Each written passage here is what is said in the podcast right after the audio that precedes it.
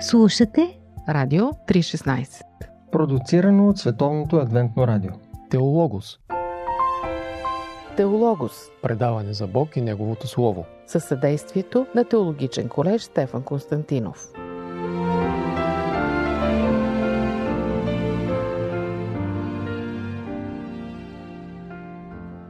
Здравейте, скъпи слушатели! Вие сте с предаването Теологос по Радио 316 с водещ Борислав Йорданов и днес ще продължим нашата поредица Книгата с книгите, в която ви представяме въведение във всяка библейска книга.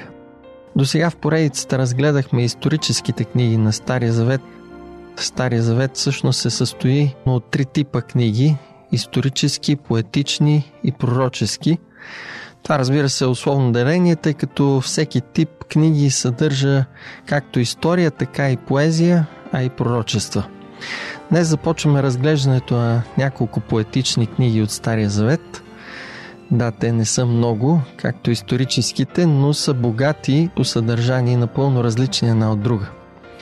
За въведението в тези книги ще ни помогне пастор Емил Гаджалов, който е доктор по теология – защитила докторат в Софийския университет точно върху една от поетичните книги на Стария Завет, книгата Еклесиаст. С него започнахме тази поредица, книгата с книгите, с две теми, които въвеждат самата Библия като цяло, а сега ще ни се притече отново на помощ с разяснения върху поетичните книги от нея. Здравей, му и добре дошъл отново в поредицата книгата с книгите. Добър ден от мен на всички слушатели на Радио 316.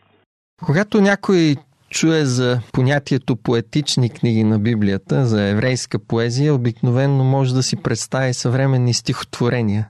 Мерена, римувана поезия днес. Разкажи нещо повече за библейската поезия.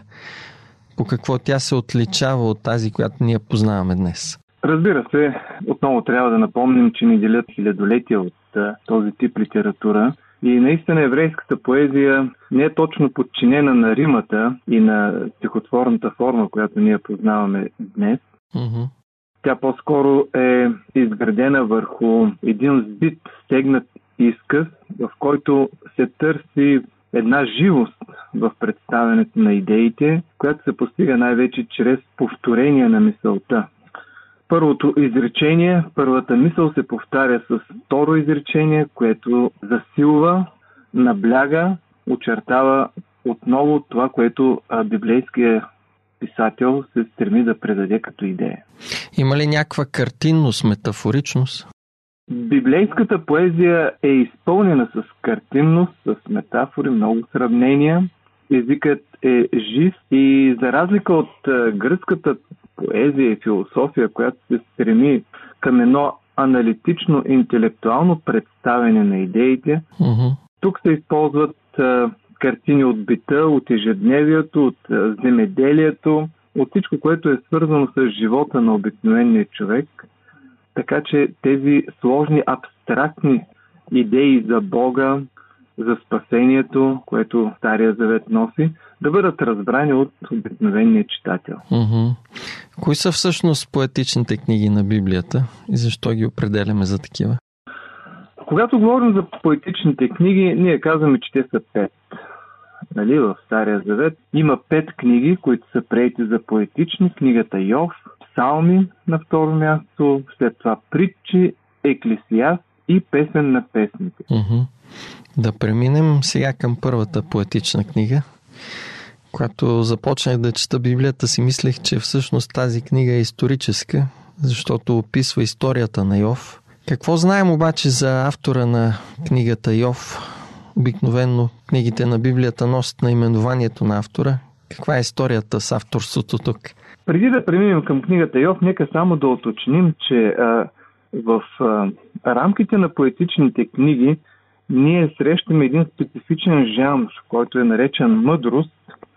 Mm-hmm. Мъдрост, която е предадена в поетична форма.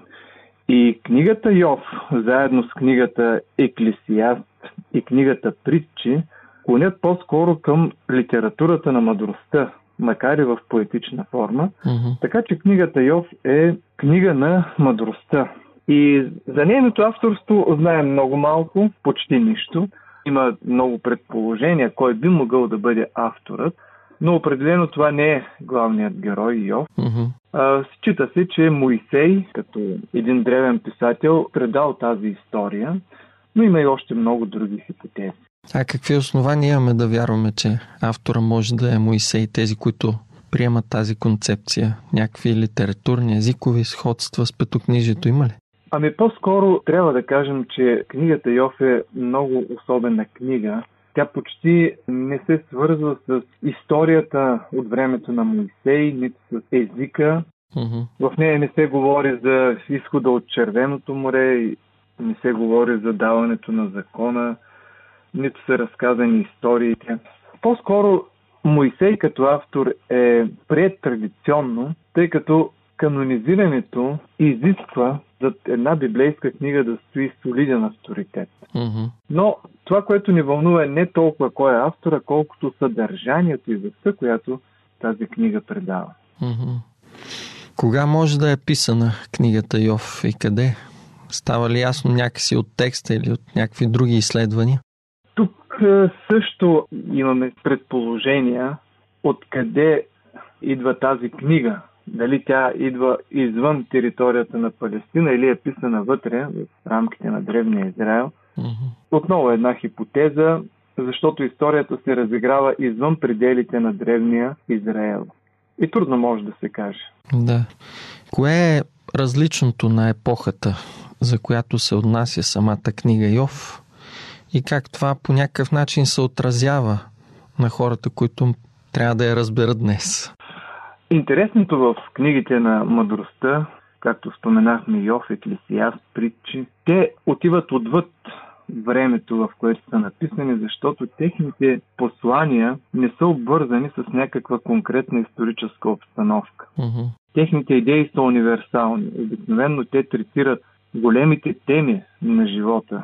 Откъде произхождаме, каква ще бъде нашата крайна участ, защо тук на Земята има страдания, защо има несправедливост. Някои общочовешки истини също засягат. Именно, засягат е, истините, защо праведните хора страдат, а нечестивите благоденстват. И този въпрос е разгледан не само в книгите на мъдростта, намираме го в книгата на пророк Еремия, в книгата на пророк Авакум и други библейски книги. Този въпрос вълнува и съвременния човек. Защо ако правя добро, ми се случват неприятни лоши неща? Да, и все пак имаме някои затруднения, когато четем този тип литература на Библията. На какво може да се дължи едно такова затруднение? На отдалечеността от времето, езика. Определено това са фактори, отдалечеността, езика, са фактори, които могат някъде да предизвикат очудване, да предизвикат въпроси, но трябва да имаме предвид, че културата на оня свят също е много специфична. Там имаме племенни закони, които са в действие. И не винаги всичко може едно към едно да бъде приложено към съвременния свят, но истините, които тези книги съдържат, отново трябва да кажем, са универсални и те не зависят от времето, епохата, а дори и от културата.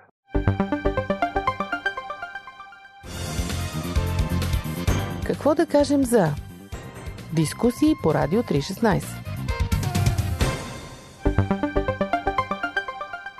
Теологос.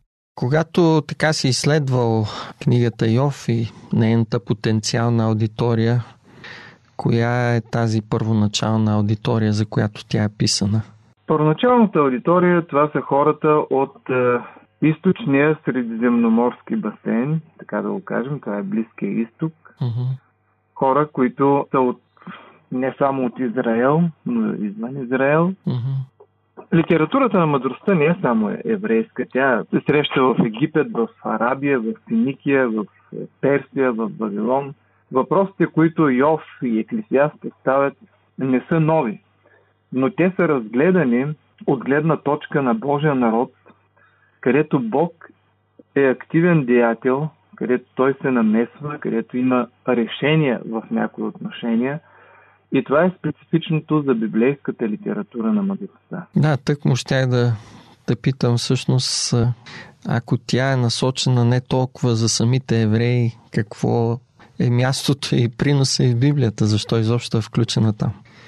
Не по-скоро трябва да кажем, тя е насочена и към евреите. Mm-hmm. И по-специфично книгата Йов поставя или излага един въпрос, който е, е вълнувал всички народи, а и днес. Коя е причината за страданието? И в книгата Йов се поддържа тази теза, че страданието е резултат от нашите лични грешки, нашите прегрешения, но книгата Йов се опитва да отхвърли тази теза чрез един друг поглед. Значи тази теза, която се нарича принципа на възмездието, това, което вършиш като зло, то след това се връща върху теб. Mm-hmm. Тази теза е оборена именно чрез живота на праведния Йов, който нищо не е направил, а му се случват лоши неща. И тук интригата в книгата е доста сложна. Тя изисква много сериозен прочит, анализ, за да се достигне до изводите на книгата. Да, накратко, можеш ли да обясниш как всъщност е построена книгата и как това разкрива основната идея?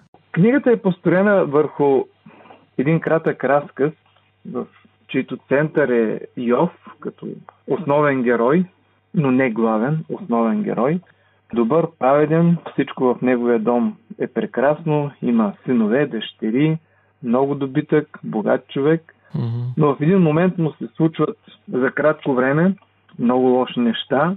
Природни бедствия се стоварват върху дома му, враждебни народи избиват и ограбват добитъка му и крайна сметка и неговите деца биват унищожени от природни стихии. Това се случва в началото на книгата.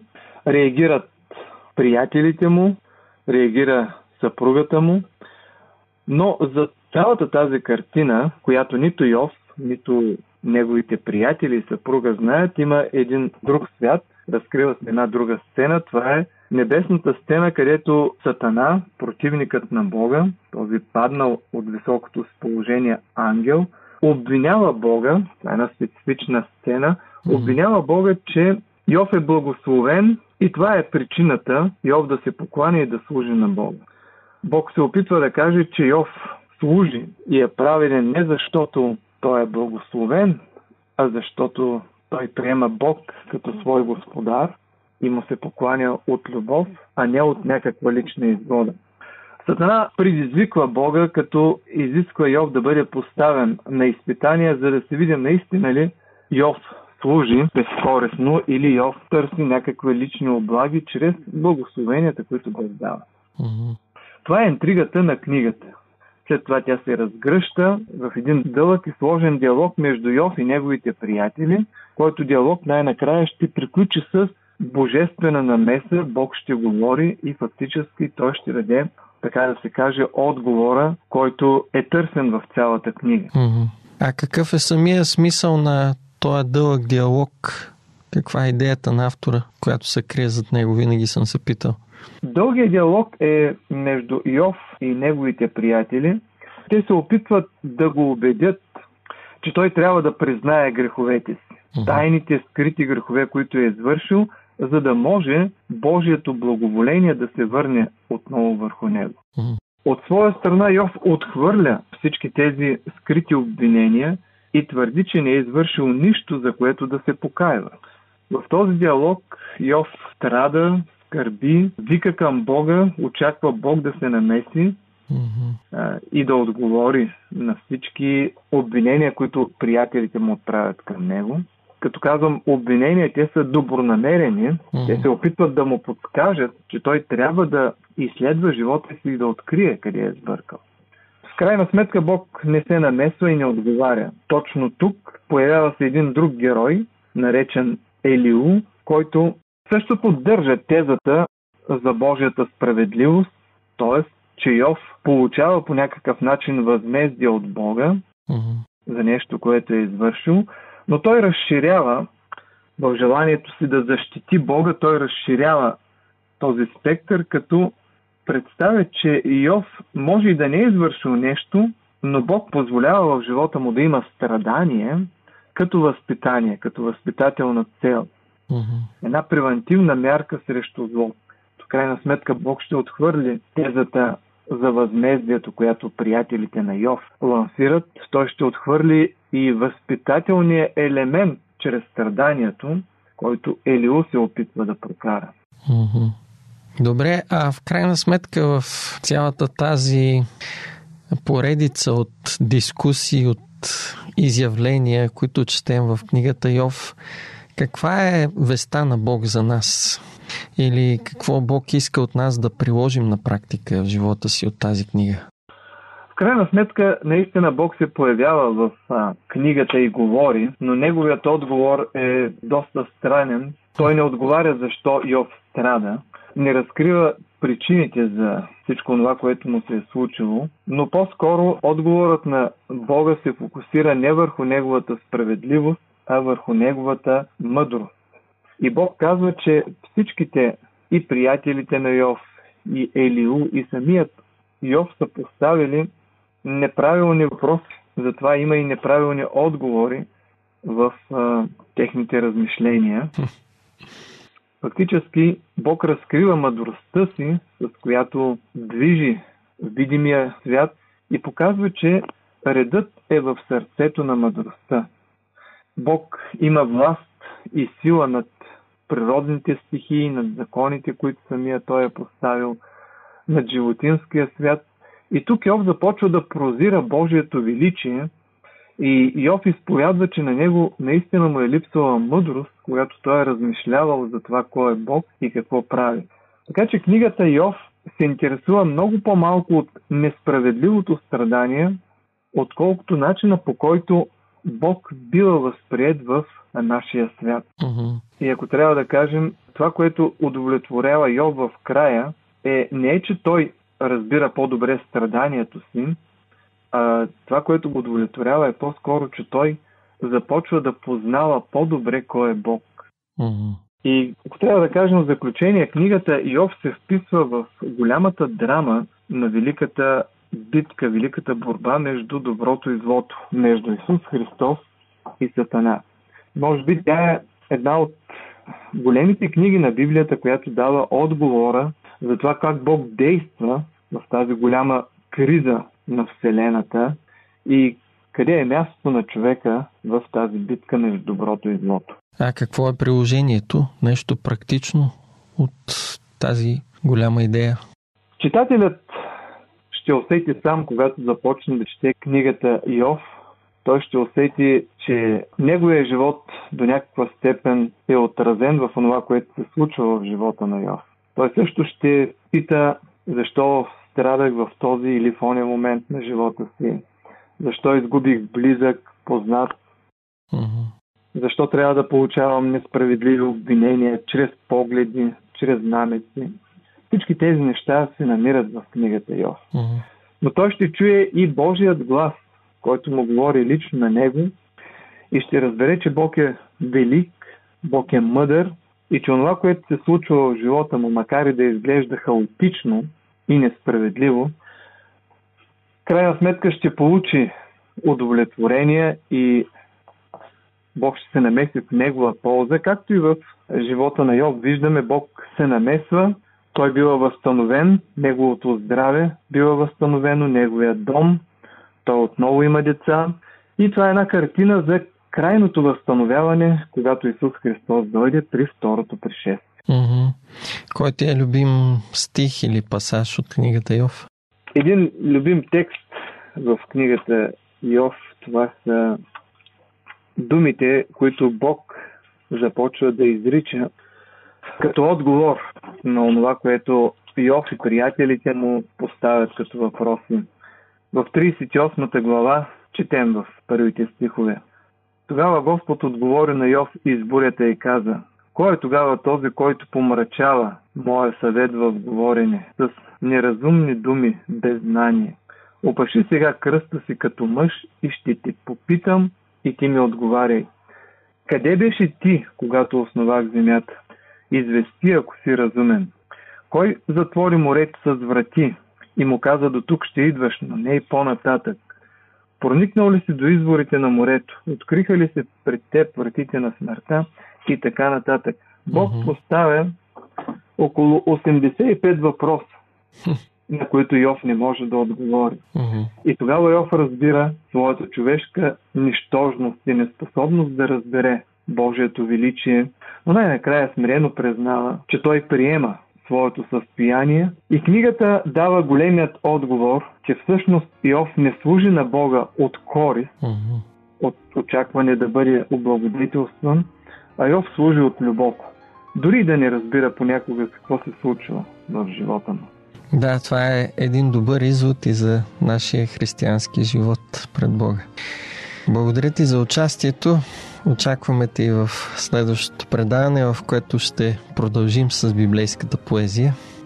Скъпи слушатели, следващия път ще продължим с най-голямата книга в Библията – Псалми. Ще разберете и нещо повече, ако бъдете с нас и в следващото предаване от проектата Книгата с книгите по Радио 316. До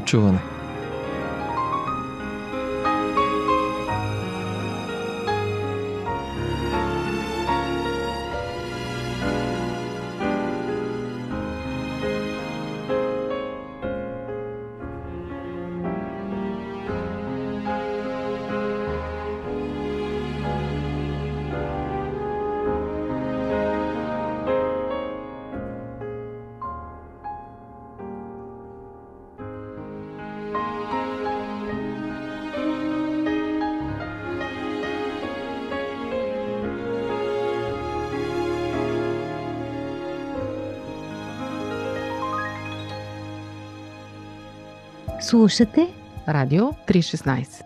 Продуцирано от Световното адвентно радио.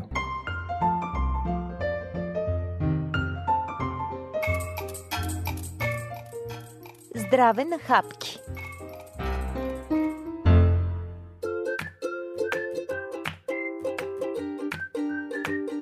Скъпи приятели, новата учебна година започна. Време е да спретнете себе си и децата и да се здобиете с някой полезен навик, заедно или по-отделно, хранене, спорт, учене, нов език или дори планиране на почивката. Днес в Здраве на хапки, органайзър за полезни навици си има мишена и тя е да бъде максимално практичен за вас. Защо тикчето в календара ни помага да живеем по-добре? Каква е гледната точка на науката по този наистина злободневен въпрос?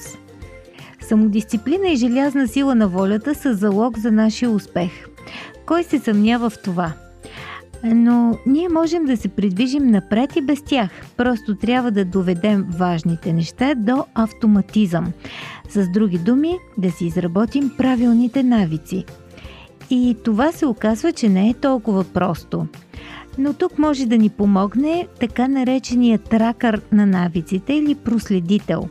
Това е таблица календар, в която фиксираме изпълнените задачи, а след това проследяваме доколко сме били последователни, кога ни е домързяло или кога сме предпочели да се порадваме на друго удоволствие пред това да се самовъзпитаваме и усъвършенстваме. Ще си поговорим как да ползваме подобни таблици тракари, но преди това как се формират навиците.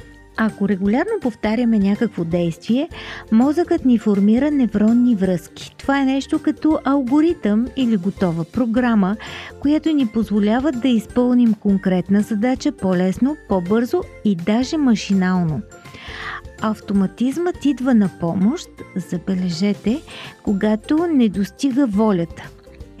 За да се формира навик, са необходими от 18 до 245 дни, което е повече от половин година.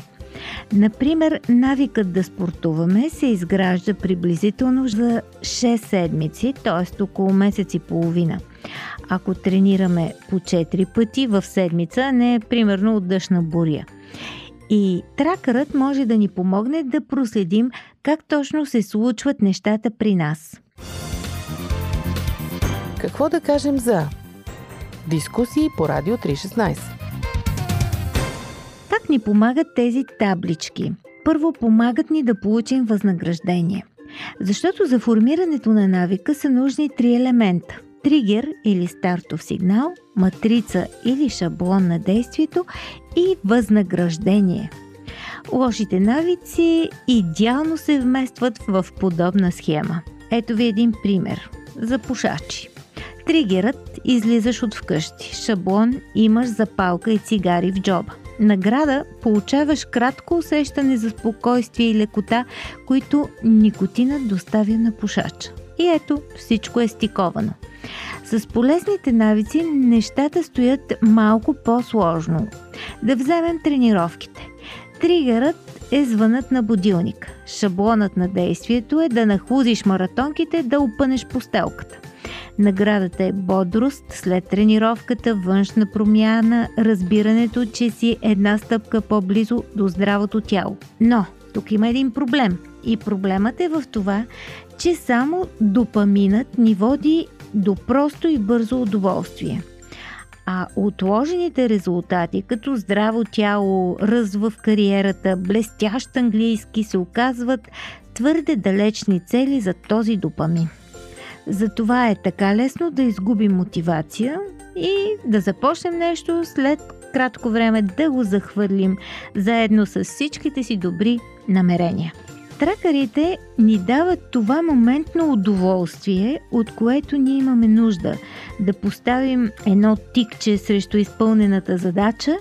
Това ни дава а, това усещане, че сме си свършили работата и води до отделяне на допамина, което пък повишава мотивацията и желанието да действаме. Второто нещо, с което ни помагат тези таблички е това, че ни позволяват да видим прогреса, който правим. Това е пак нещо свързано с мотивацията. И в дните, когато ни се струва, че нищо не сме направили или че малко сме се постарали, всъщност можем да погледнем към запълнения календар и да се убедим, че се придвижваме напред. Така че тези плюсчета, тикчета ни мотивират да не се предаваме, за да не прекъснем веригата на достиженията. Защото когато веригата се прекъсне, а, трябва отново да започнем от начало, като например диета от всеки понеделник и това разбира се ни обесърчава. И третата помощ на табличките е, че те ни напомнят за задачите.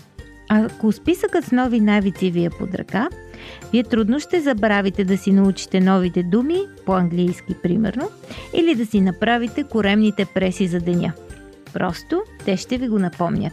И накрая една бонус идея за тракарите на навиците има специални приложения – някои от тях го превръщат в игра, но често това само пали някакъв интерес и не довежда нещата до край.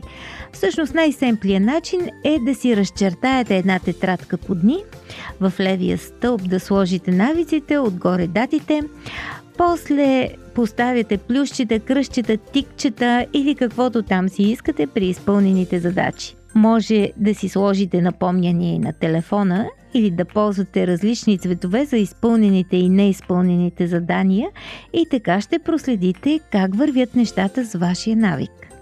А който не обича да рисува, може да принтира подобна таблица в Excel. И то и то. Работата готова. Това е от нас, теорията. А сега действието от вас.